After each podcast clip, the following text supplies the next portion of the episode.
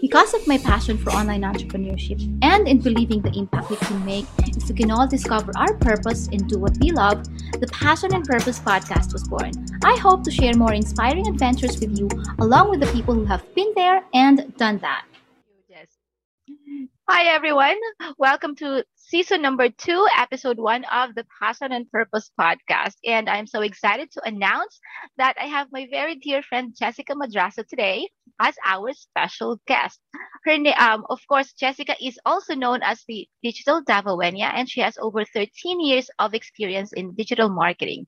And being the ultimate Raketera, she functions as the operations director of CoffeeBot Solutions, marketing manager of OnlineJobs.ph, the very popular um, online jobs platform here in the Philippines, and also as a digital jobs trainer under the Department of Information, Communications, and Technology. She also uh, is a co-founder and trainer of Access Ed, CMO of Travel Access, and digital marketing consultant for different companies in the Philippines and worldwide. Wow, Jessica, how are you today? Hi, Roche. I'm good. Thank you for inviting me. I am so excited to have you here today. So, Jess, um, can you please tell me how you got started as the digital Davawenia or how you start to discover your passion? Um, I started uh, like everyone else. So I was working for a company. Uh, it was one of the first outsourcing companies here in Davao. Um, I was back then a writer and a virtual assistant. So I was her first writer and the first virtual assistant. Um, and then I was tasked to write an ebook about sort of like the marriage of online marketing and offline marketing. So I, I'm not sure if that book is still out there. Um, so that was my main introduction to the world. Uh, but when it comes to working online, while I was working for the same company, I was also referred by a colleague of mine. Uh, I was referred to uh, the owner of OnlineJobs.ph, John Jonas. So that was when everything started. So that was 13, 14 years ago. Wow. And then what happened when you were transferred, you know, or, or when you when you took the job with onlinejobs.ph? Mm-hmm. What are the things that you discovered about yourself, about, you know, your passion in the online industry? Well, I already knew that um, I really liked writing. Uh, it was one of the reasons why he got my services. But what I wasn't expecting was that I would be also tasked to like make websites. Um, uh, I was introduced to SEO and all of the other um, you know online strategies. Back then, I knew nothing. So I learned HTML from scratch. I, I think that was one of the things that I really learned, that I really love technology. Um, the things that came easy for me wasn't exactly easy for everyone else, just because I really liked learning it. Uh, my background, uh, I graduated um, with a course of AB English. So it was totally non-tech. Uh, but before that, I was really convincing my mom to enroll me in a technology related course because I read from a magazine that tech was the future, and I guess that magazine wasn't lying. So I still ended up in the industry. So even if you try to avoid what your supposed destiny is, I guess you know eventually you go back to that path. Nice, nice. It's like some someone is calling you, you know, to yeah, be yeah. in the industry. Um, mm. I remember when I was also starting. I started as a content writer, um, and social media manager for a realtor, and I was only writing at that time and i don't like websites because i thought that websites really something that is only for those who are really into tech and i'm not mm-hmm. techie as well and i didn't realize that i would also learn how to create websites and something like that so we have um, something in common in that part now um you said that um, you were you were learning the technology and you were enjoying it and then mm-hmm. how um, when when did the realization came from like you know uh, that you like what you're doing and you wanted to pursue and you have an advocacy you know something like that? Um so because i was still young i had a lot of energy. So i still stayed in different companies you know um, back then um, the term virtual assistant didn't even exist yet. So we just called yeah. it telecommuting. Those jobs were just telecommute jobs. Um, and a lot of people didn't understand it. My mom didn't understand it. And so I was forced to keep a day job um, and then just do those things on the side. Uh, and while I was doing it, I guess I was still bored.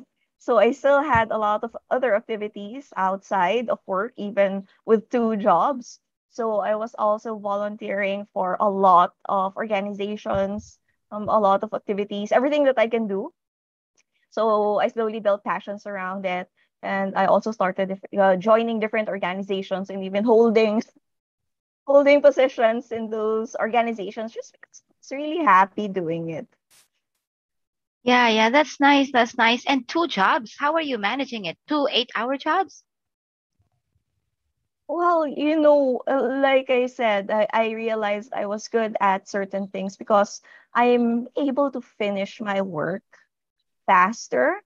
And so it didn't really take up uh, the entire eight hours entire eight for hours. each Uh-huh. job. Yeah. Because, uh, you know, especially if I'm in the mood, you know, it's it's really, really easy for me to finish even like eight articles. Although back then, um, the internet only required 300 to 400 words. Yeah. So I was able to finish a lot in a, in a short period of time. Wow, I'm amazed. 300, 400 words, um, eight articles a day. Yeah, yeah. I, I guess I was, you know, age. I was very, very hyper back then. Yeah, and then um, how did you realize that that is your passion and you wanted, you really wanted, you know, to grow in the industry? I didn't really think of it as uh my passion. I think our generation, we we weren't really in search of passions. We just did what we wanted to do. Uh, we kept on doing things that we liked to do, and we didn't really call it a passion. It's just a, I like doing this and I like doing that. And those are some of the things that I do, but I also have other things on the side. That's that's Yeah, how no we label. did it before, yeah. So it didn't really have a label. I just uh did that a lot and uh I got known for those things. So even in my other organizations, I was also always pleased. You know, I won awards in those organizations. So I was with JCI. So uh, you know, our projects did win awards. And so every time they had like a new advocacy, um, you know, I was I was um, assigned to it. I think one of the reasons why that is so is because my my background, my family is also very into advocacies. So um like my my um my late uncle and my aunt, you know, they're with nonprofit organizations. So I guess I didn't notice that I was picking up a lot of things. And Mm-hmm. that's why I knew what to do whenever there were challenges. And um, one of the organizations that I was with also placed me in a lot of trainings, a lot of seminars. And, you know, I was able to pick up a lot of things that were really, really useful and not a lot of people uh, were also very familiar with. Because I really like uh, when you're when you're doing advocacies, it's very easy to get emotional Yeah. and you think everyone else has the same passion.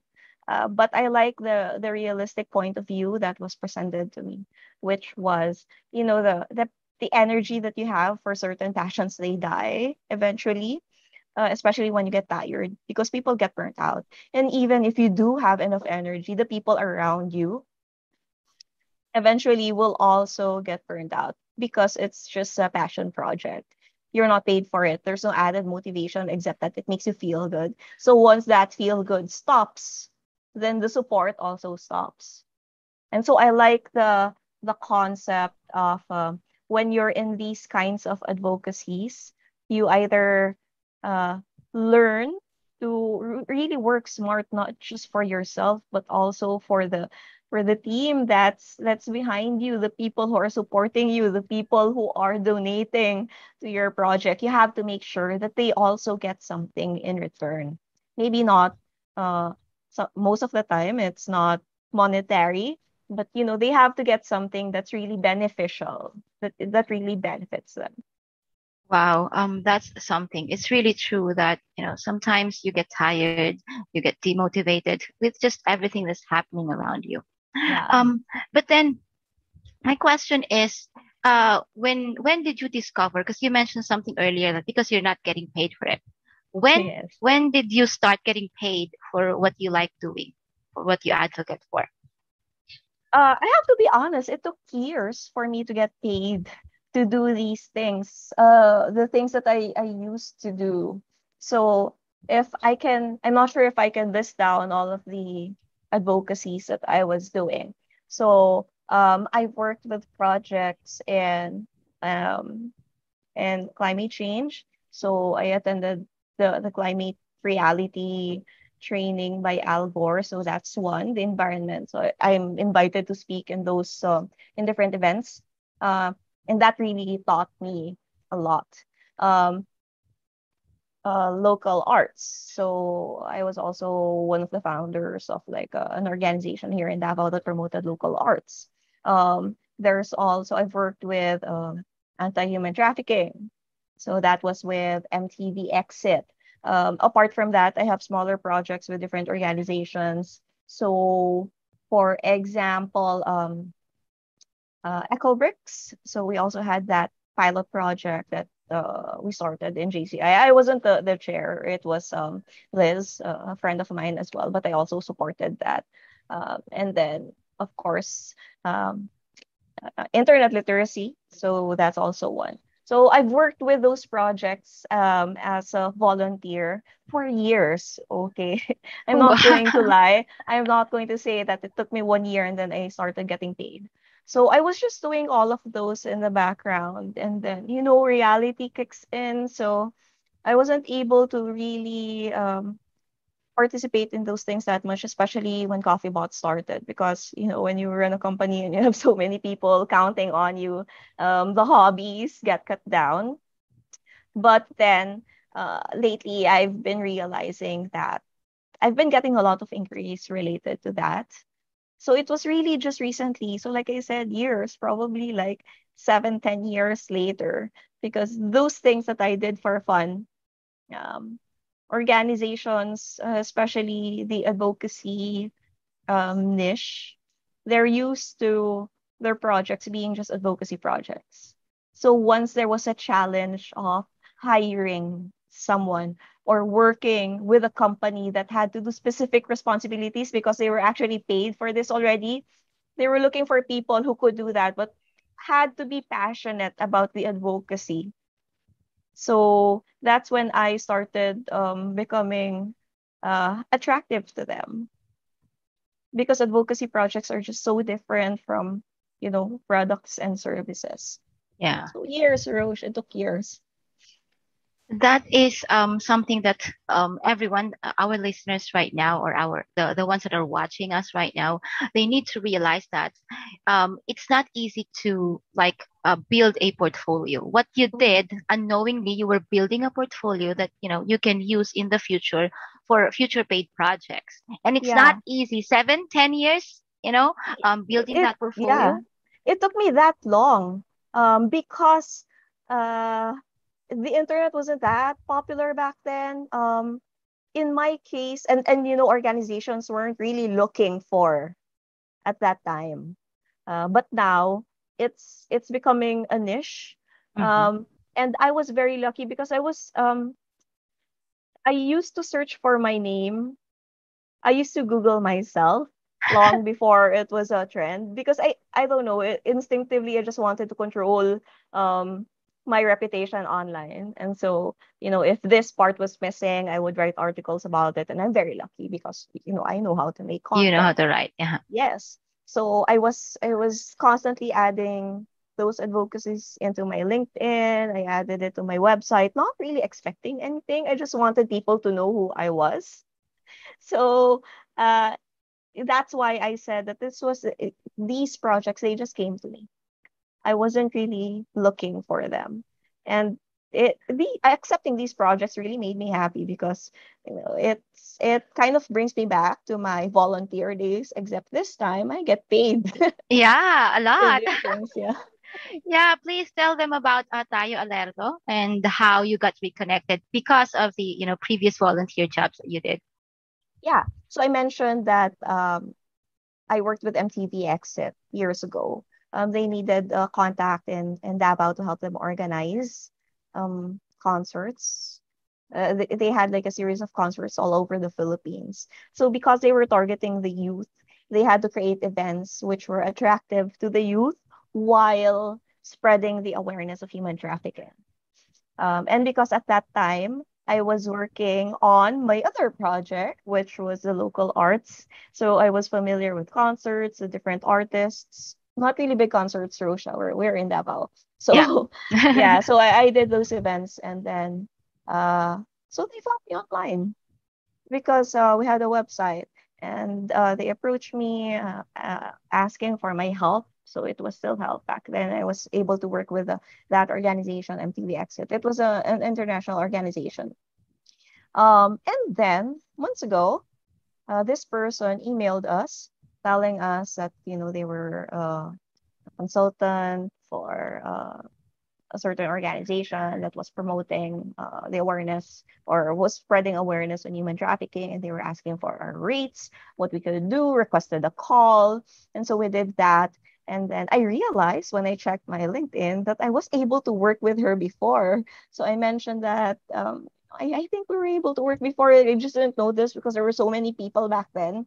Um, so it was quite a coincidence so i think it was really one of the reasons why she chose our our company aside from being located in Mindanao uh, because uh, Tayo Alerto, the project that we're we eventually got, uh, it's supposed to spread um, awareness on human trafficking in different parts of Mindanao.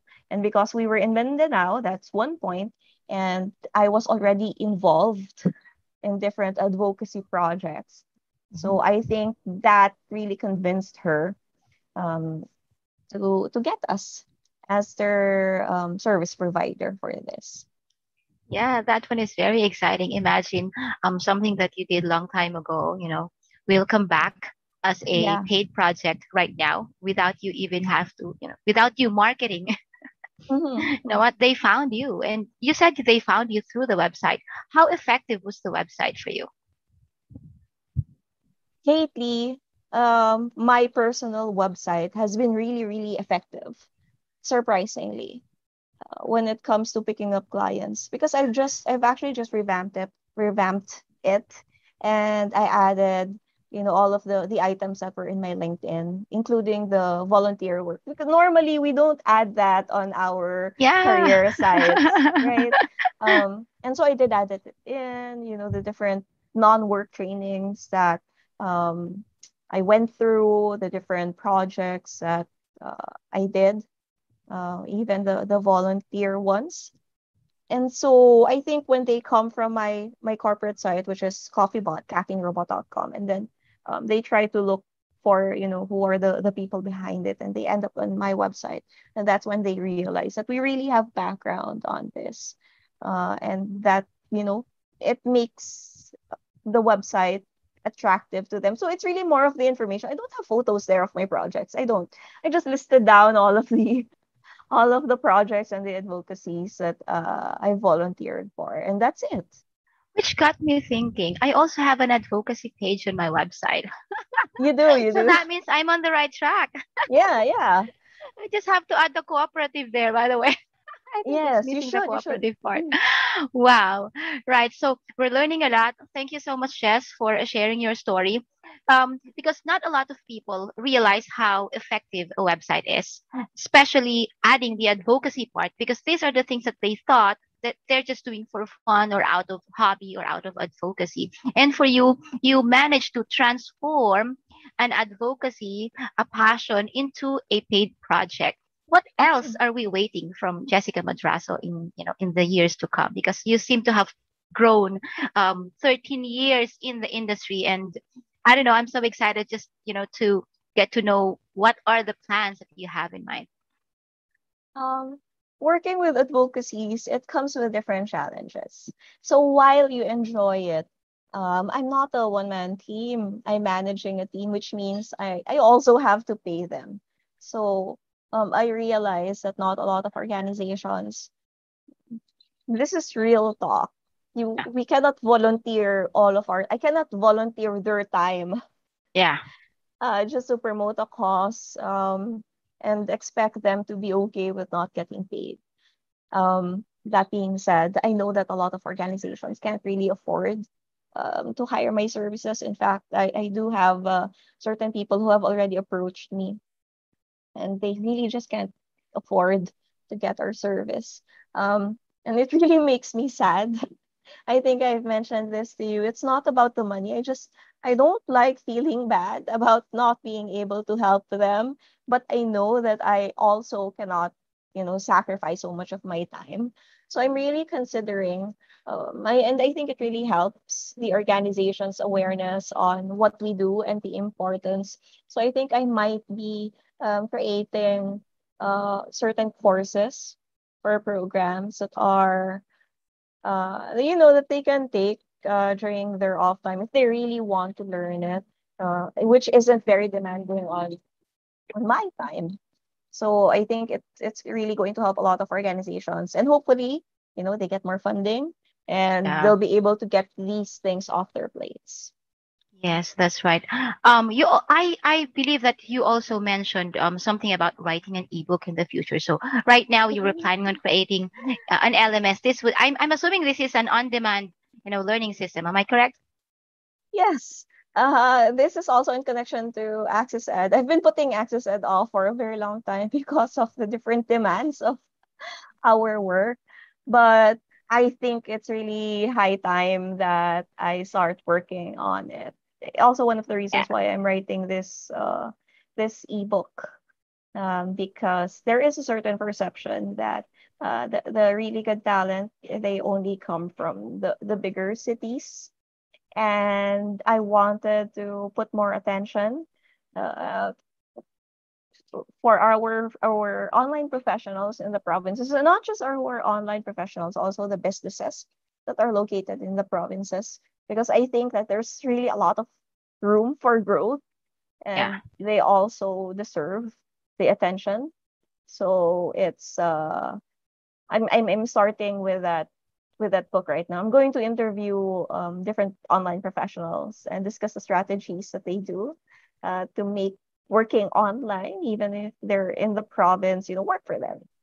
You know how to how how they make it effective. Yes, um, I can remember because I also used to um, stay in Bataan. Uh, back in the days, 2013, internet connection is really very expensive. For you to get like a 10 Mbps connection, you have to spend like 10,000 pesos a month.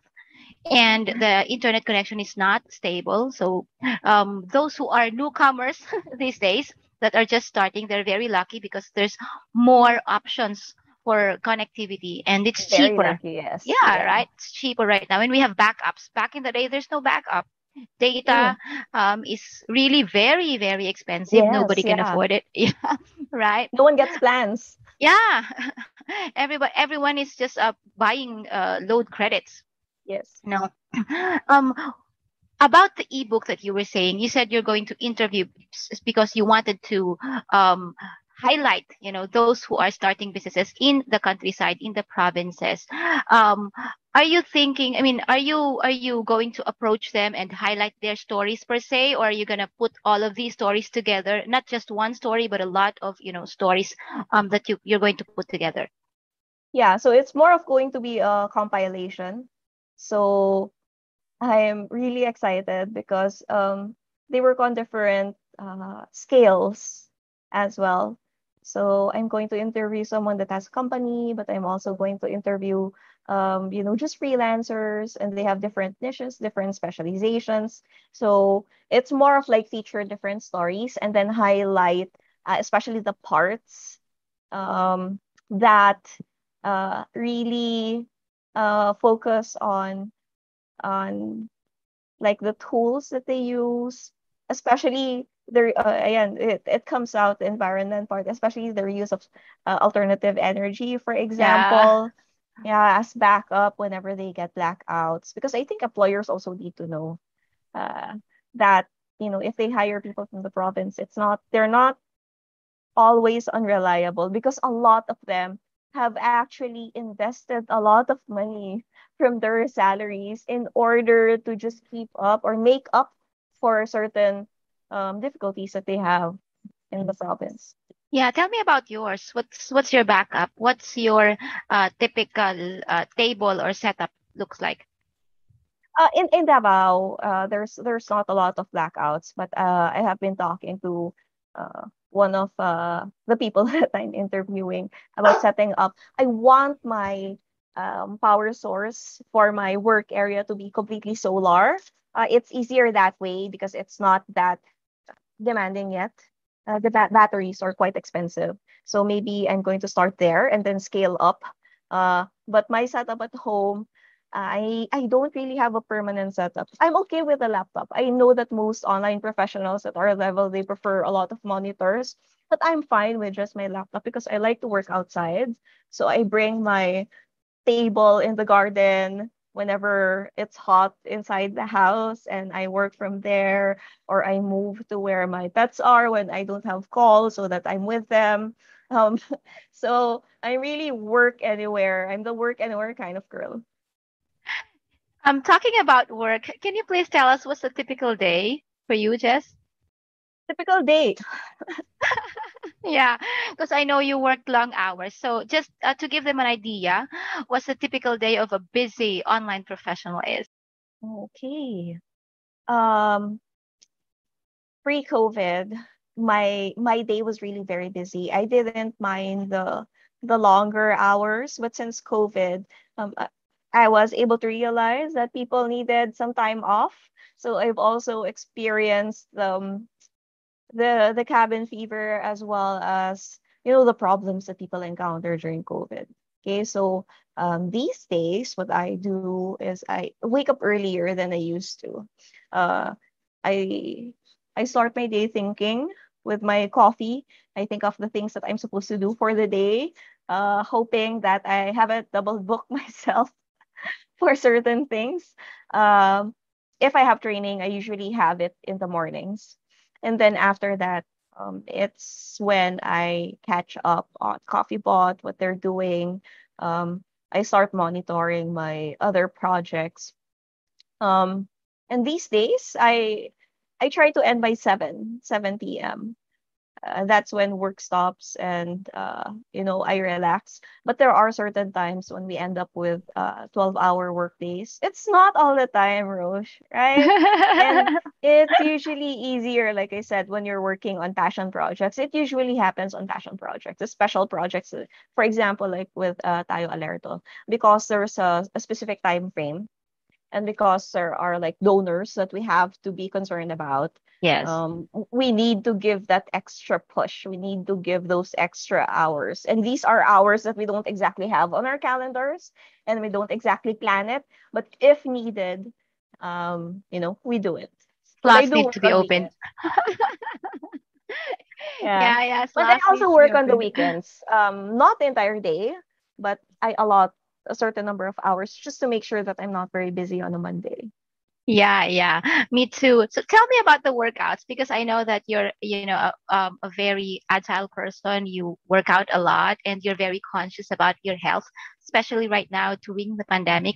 So I think that it's also important that people needs to know that despite the heavy schedules that we're having, um, we also need to keep ourselves healthy. So what are the routines that you're doing? okay. So there was a time when I I was on a daily workout. So I really allotted one hour uh, a day for it. Roche, I did it daily? during yeah, every day. Sometimes more. It depends if I'm supposed to do cardio, if I'm supposed to do a run. So I I work out for two hours sometimes.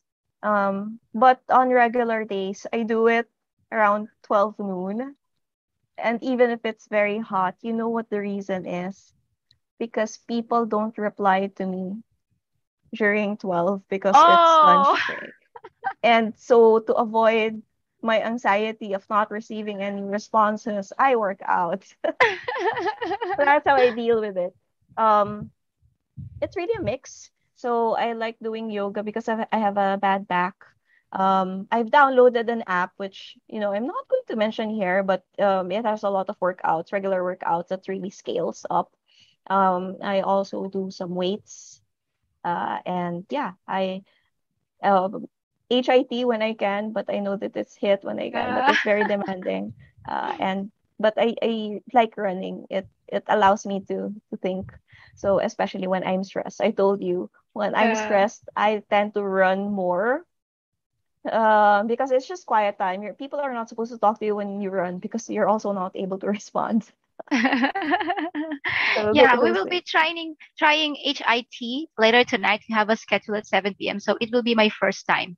So tell me about HIIT. It uh I only do it a few minutes because uh my lungs can't handle Can't it. handle it. Yeah. So I don't do it all of the time. Uh, only what I, I need to lose weight fast, like I have a certain goal. Because when we did face-to-face training, there was a lot of food. You had breakfast, you had Yeah. merienda after that, and lunch, and then merienda, and then I have a dinner. So I gained a lot of weight. Um, lately I haven't been able to work out um anymore, but um it's it's really marked on my calendar. I'm really supposed to go back to working out already. Yeah, I I talked to this uh, coach before. Um, she she used to be a guest in the in my podcast, and she said that if you are looking for something that you will be doing for a long time to keep yourself healthy, you have to find that uh that the the design or what do you call it the the kind of workout that works for you, the kind of workout that you enjoy. Otherwise, you'll end up not doing it because you get bored or you get tired Yeah, yeah. So there are certain workout routines on my app that I really don't do because I did try them, but I end up getting bored. So I go, I, I like weights. Weights are weights are fun, Rose. Yeah, We me should, too. Yeah. yeah, you like it? Yeah, Yeah, yeah, I, yeah. I I enjoy doing weights.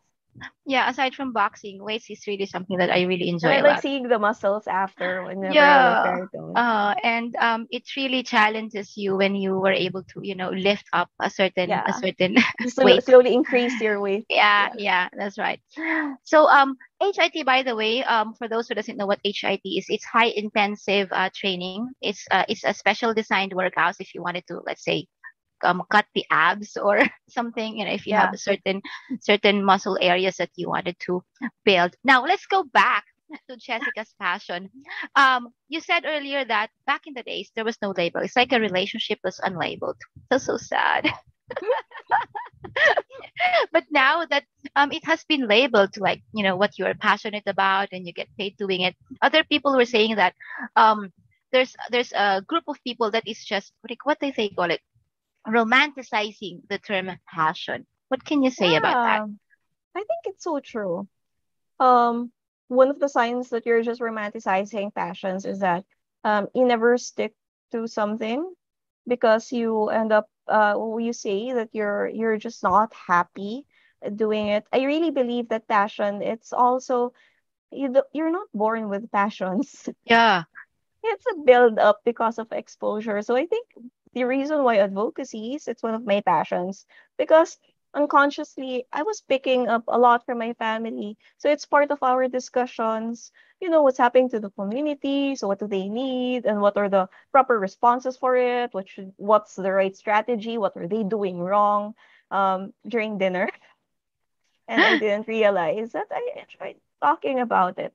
Um, same case with my work. That's why I work very hard, you and I. It's not because uh, we want to be millionaires, although you know the money helps, but we love doing what we do. And even when we are supposedly having fun, we're watching um, a film or just browsing Facebook, and we see something that's related to work, we get excited, as excited as they would maybe when they see new shoes or Seen a new movie. shoes, yeah, or, or see the trailer in a movie. We're also very excited to try those experiments to make content similar to that, or I don't know, to, to learn something related to it. So, um, passions they grow inside you. You're you're not. It's not um like relationships. You're supposed to work on it, right? That's why it lasts. It's the same case with passion. If you don't exert your time, if you don't invest time on it, it's really not going to become your passion. Yeah. And uh, on the other side, people who are too passionate about things, um, discarding realities is also bad. It's also romanticizing. So, like I said, um, you cannot work forever on nothing.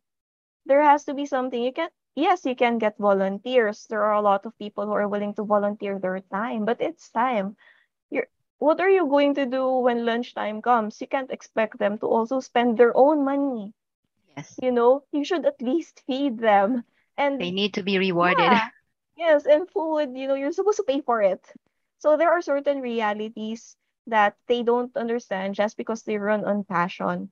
They don't understand the management the fundraising all of those things that go behind every organization and every advocacy.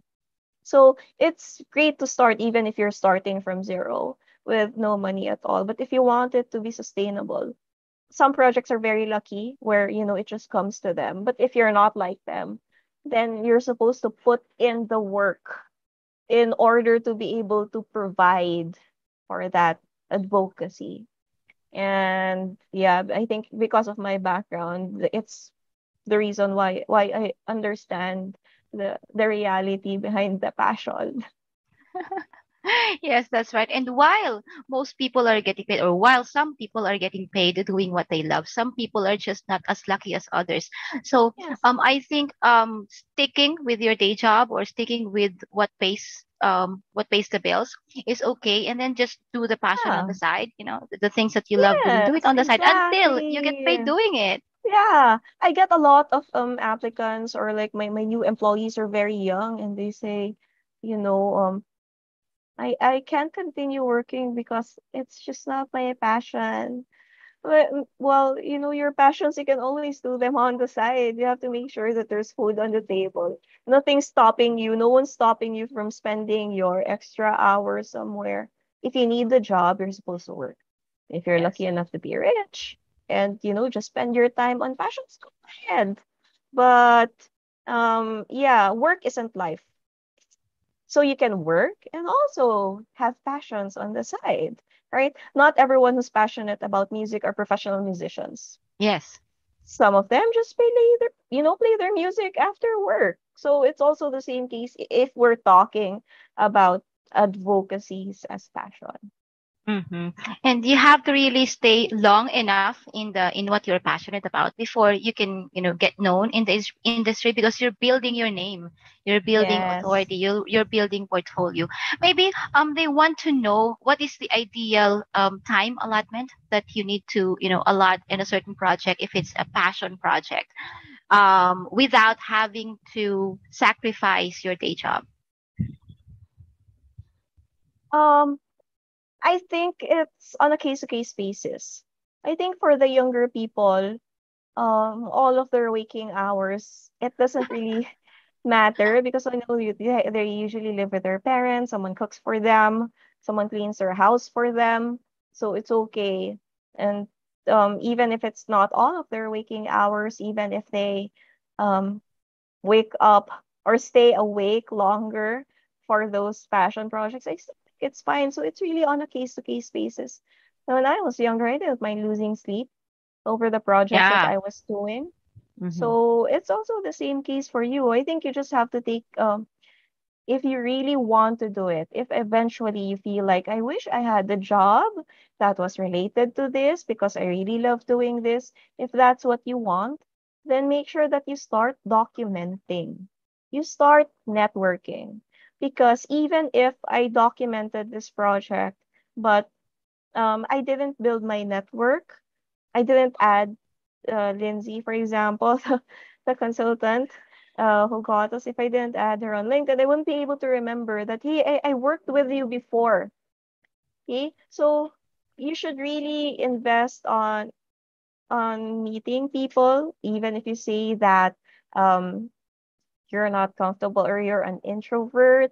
Uh, it's still very important. It's required for your advocacy. It's required for your passion um, to connect with like-minded people because eventually they won't just be colleagues in your advocacy. You know, they might throw projects at, they might hire you, they might give you, I don't know, something that helps you earn from from your passion.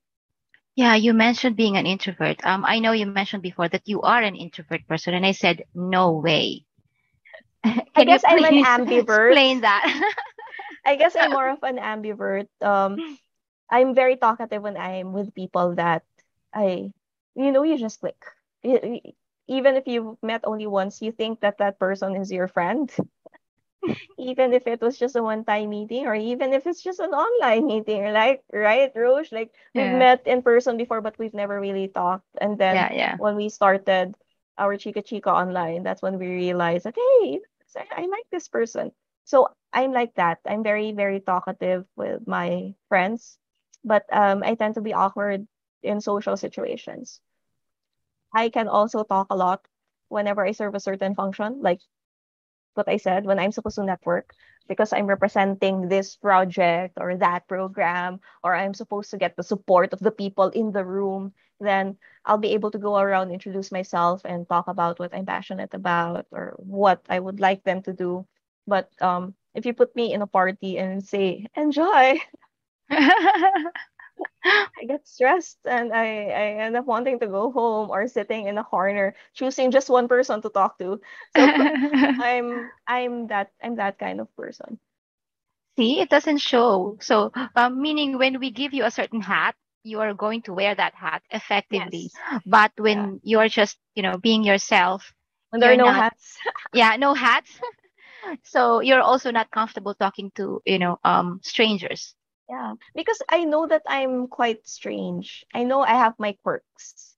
You know, my personality, my interests are very, very different from the interests of the majority. So I feel like it's very difficult for me to relate to what they like.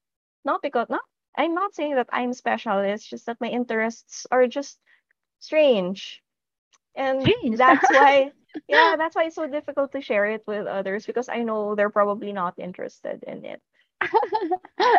All right. Well, thank you so much. You've shared a lot, and I know that whoever will be listening or watching this podcast episode will also learn a lot about how they're going to transform their passion into paid projects. Is there anything else that you wanted to give, you know, um, advice to the audience who are like you when you were starting?